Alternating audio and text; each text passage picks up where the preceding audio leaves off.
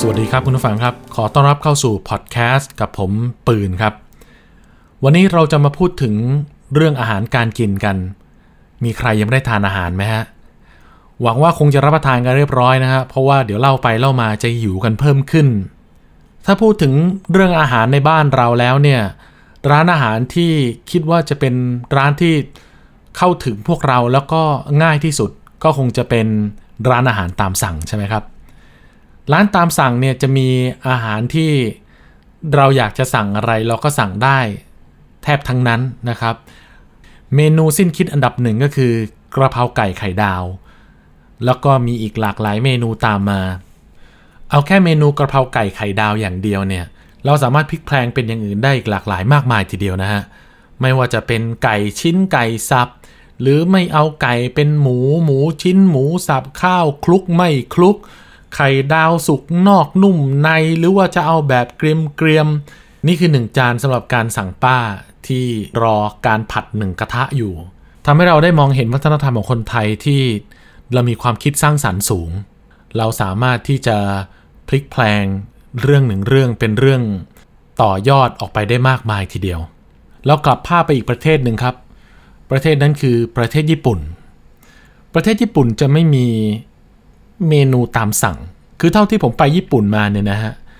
เออเอาร้านทั่วไปก่อน เขาก็จะเป็นตู้ vendor machine ก็คือคุณอยากจะทานอะไรเนี่ย คุณต้องไปหยอดหยอดตู้ก่อนนะฮะ หรือว่าใช้บัตรซุยกะ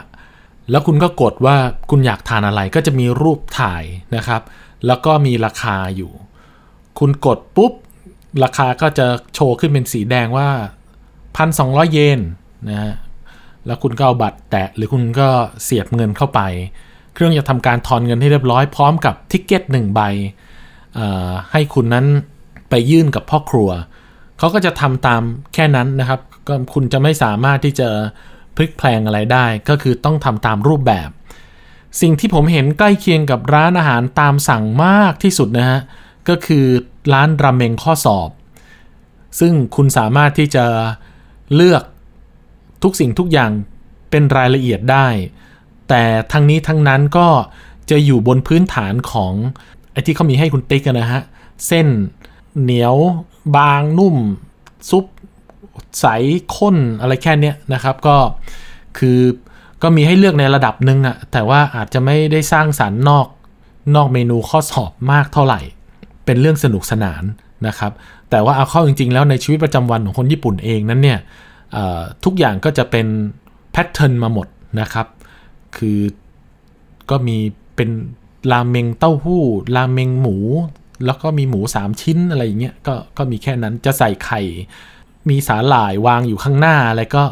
ก็มีแค่นั้น แต่สิ่งที่ผมจะหยิบมาพูดในวันนี้ก็คือ ร้านอาหารญี่ปุ่นที่เออเป็นร้านอาหารเฉพาะทางนะฮะปกติเราไปร้านอาหารญี่ปุ่น ก็จะมีเมนูอาหารญี่ปุ่นเยอะนะครับ คือถ้าพูดถึงอาหารญี่ปุ่นเนี่ยมันก็น่าจะพอแล้วมั้งนะร้านอาหารญี่ปุ่น แต่ว่าจริง ๆ แล้วเนี่ยในความเป็น professional ของร้านอาหารญี่ปุ่นเองเนี่ยก็จะมีร้านที่เป็นร้านอาหารเฉพาะทาง ทั่วไปก็จะมีทั้งครัวร้อน ครัวเย็น ครัวทอดนะฮะครัวปิ้งย่างนะครับเขาก็จะแบ่งเป็นเทมปุระนะครับเทมปุระก็จะ เป็นชุบแป้งทอด เป็นซูชิก็คือเป็นข้าวปั้นนะครับ ก็มียากิโทรินะฮะโทริก็จะมีแบบปิ้งย่าง ทั้งหมดเนี่ยเราสามารถเข้าไปสั่งในร้านอาหารญี่ปุ่นทั่วไปได้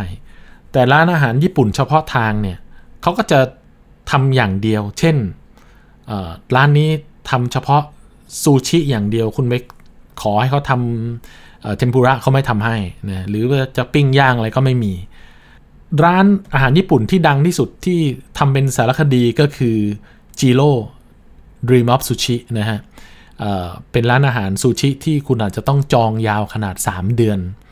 จิโร่เป็นร้านซูชิที่เจ้าของร้านอายุน่าจะแตะ 90 แล้วมั้งครับ เพราะผมดูสารคดีนี้หลายปีแล้ว คุณต้องจอง ล่วงหน้า 3 เดือนแล้วไม่ได้จองเองนะฮะ คุณต้องให้โรงแรม 5 ดาวเป็นคนจองให้ หรือว่าคุณจะต้องมีการันตีที่ค่อนข้างน่าเชื่อถือนะครับ เป็นผู้จอง สมัยที่บารักโอบามาเป็นประธานาธิบดี แล้วก็ไปประชุมกับชินโซอาเบะร้านนี้เป็นร้านอาหารที่ชินโซอาเบะนายกรัฐมนตรีญี่ปุ่นนั้น รับรองบารักโอบามาประธานาธิบดีของสหรัฐอเมริกา เขาได้มิชลินสตาร์3ดวงนะครับ ซึ่ง น้อยมากที่จะมีคนในโลกนี้ได้มิชลินสตาร์3ดาวติดต่อกัน ความ professional ของ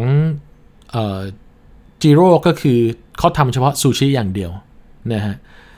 ร้านอาหารที่ทำเฉพาะทางเนี่ยเขาเรียกว่า専門店ก็คือซูชิก็ซูชิอย่างเดียวเทมปุระก็เทมปุระอย่างเดียว เหนือจากเซมมงเตนขึ้นไปนะฮะยังมีเฉพาะทางอีกอย่างหนึ่งเขาเรียกว่า มากาเสะโอมากาเสะก็คือ คือการผลักภาระไปให้เชฟ เลือกเมนูที่ดีที่สุดในแต่ละวันมาให้เราได้รับประทาน คือคุณคุณไปที่ร้านแบบนี้เชฟจะมีหน้าที่คัดเลือกวัตถุดิบที่ดีที่สุดในแต่ละวัน แล้วก็นำมาปรุงอาหารให้กับท่านได้รับประทาน ก็คือเป็น専門店ล่าสุดผมมีโอกาสได้ไปรับประทานอาหารโอมากาเสะ専門店ก็คือเฉพาะทางแล้วก็ ให้เชฟเป็นผู้เลือกให้ แต่ว่าไม่ได้ทานซูชิครับ ทานเทมปุระ ร้านนี้มีชื่อว่ากินซ่าเทนฮารุ ซึ่ง original จริงๆเนี่ยก็อยู่ตามชื่อนะครับคือที่ย่านกินซ่า แต่ว่าเขามาเปิดสาขา ก็คือยกทีมเชฟญี่ปุ่นเนี่ยมาอยู่ที่เมืองไทย เปิดอยู่ที่เกสรครับ ชื่อว่ากินซ่าเทนฮารุ BKK จริงๆเนี่ยผมรู้จักร้านนี้จากการเข้า IG จริง ๆ แล้วผมเป็นคนที่ชอบถ่ายรูป แล้วก็ชอบพูดคุยนะฮะเลยไม่แน่ใจว่า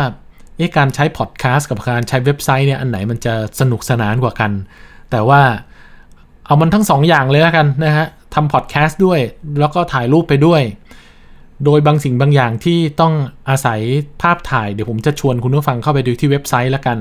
แต่ว่าบางอย่างที่สามารถเล่าได้ก็มาเล่าเป็นพอดแคสต์ให้ฟัง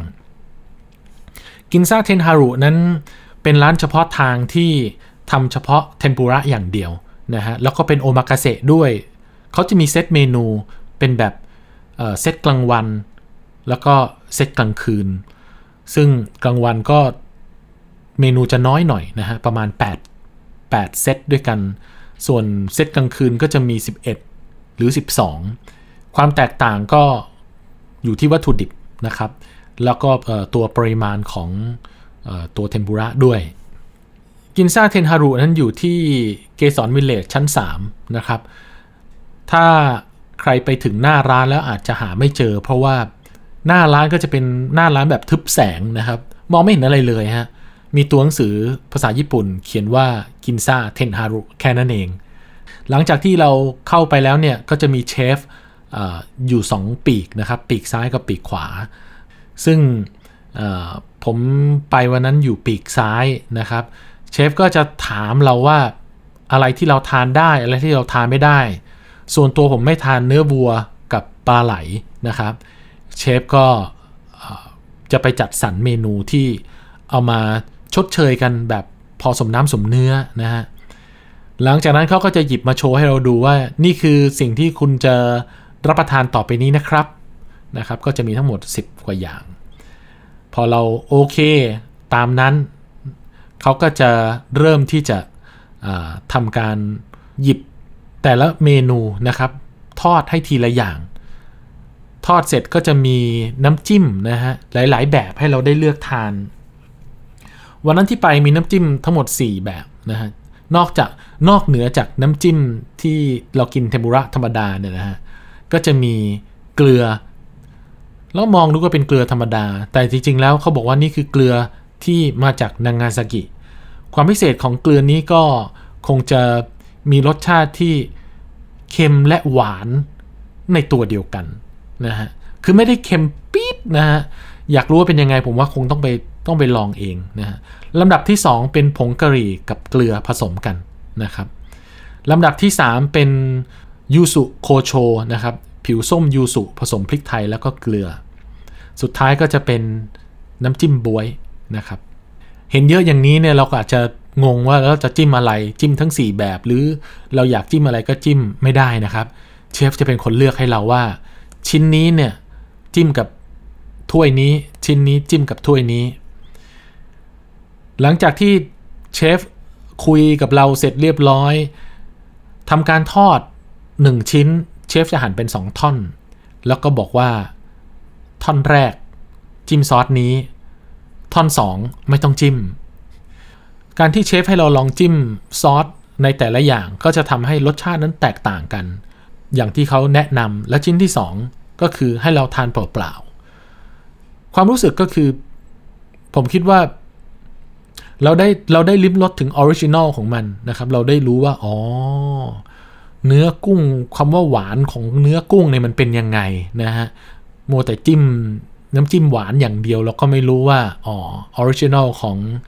กุ้งหวานเนี่ยมันหวานอย่างนี้นี่เองนะฮะใน 10 กว่าเมนูที่น่าสนใจที่สุดคิดว่าน่าจะเป็นอูนินะฮะคือปกติเราจะกินอูนิกันบนซูชิ แต่ว่าวันนี้มากินอูนิบนเทมปุระก็จะมีวิธีการทานที่แตกต่างกันไปนะฮะก็จะมีการห่อใบ สักใบหนึ่งผมจำชื่อใบไม่ได้ แล้วก็ชุบแป้งทอดนะครับ ใบจะกรอบ ส่วนอูนิจะนุ่ม พลาดไม่ได้จริงๆนะฮะหลังจากทานหมดทุกชิ้นแล้วเนี่ยชิ้นสุดท้ายจะเป็นมันหวานนะครับ เป็นการตบท้ายเมนูเทมปุระ แล้วก็มีของหนักเป็นข้าวมาให้เราหนึ่งจาน ตบท้ายด้วยไอติมอีกหนึ่ง ดูไปดูมาทีแรกคิดว่าไม่อิ่ม แต่ก็อิ่มมาก คุณผู้ฟังคนไหนที่อยากจะไปลองกินซาเทนฮารุนะฮะ ก็ ลองเข้าไปที่เว็บไซต์ของเขา หรือเข้าไปดูรีวิวที่ผมถ่ายรูปได้ที่เว็บไซต์ www.jazzmoment.com นะครับ j a w z m o m e n t com ไม่แน่ใจว่าเล่ามาถึงขนาดนี้จะหิวกันเพิ่มขึ้นหรือเปล่า แต่ว่าความรู้สึกที่ผมไปทานมายังติดอยู่ ยังติดตาติดหูติดลิ้นอยู่เลย ขอให้มีความสุขกับการรับประทานอาหารโอมากาเสะครับ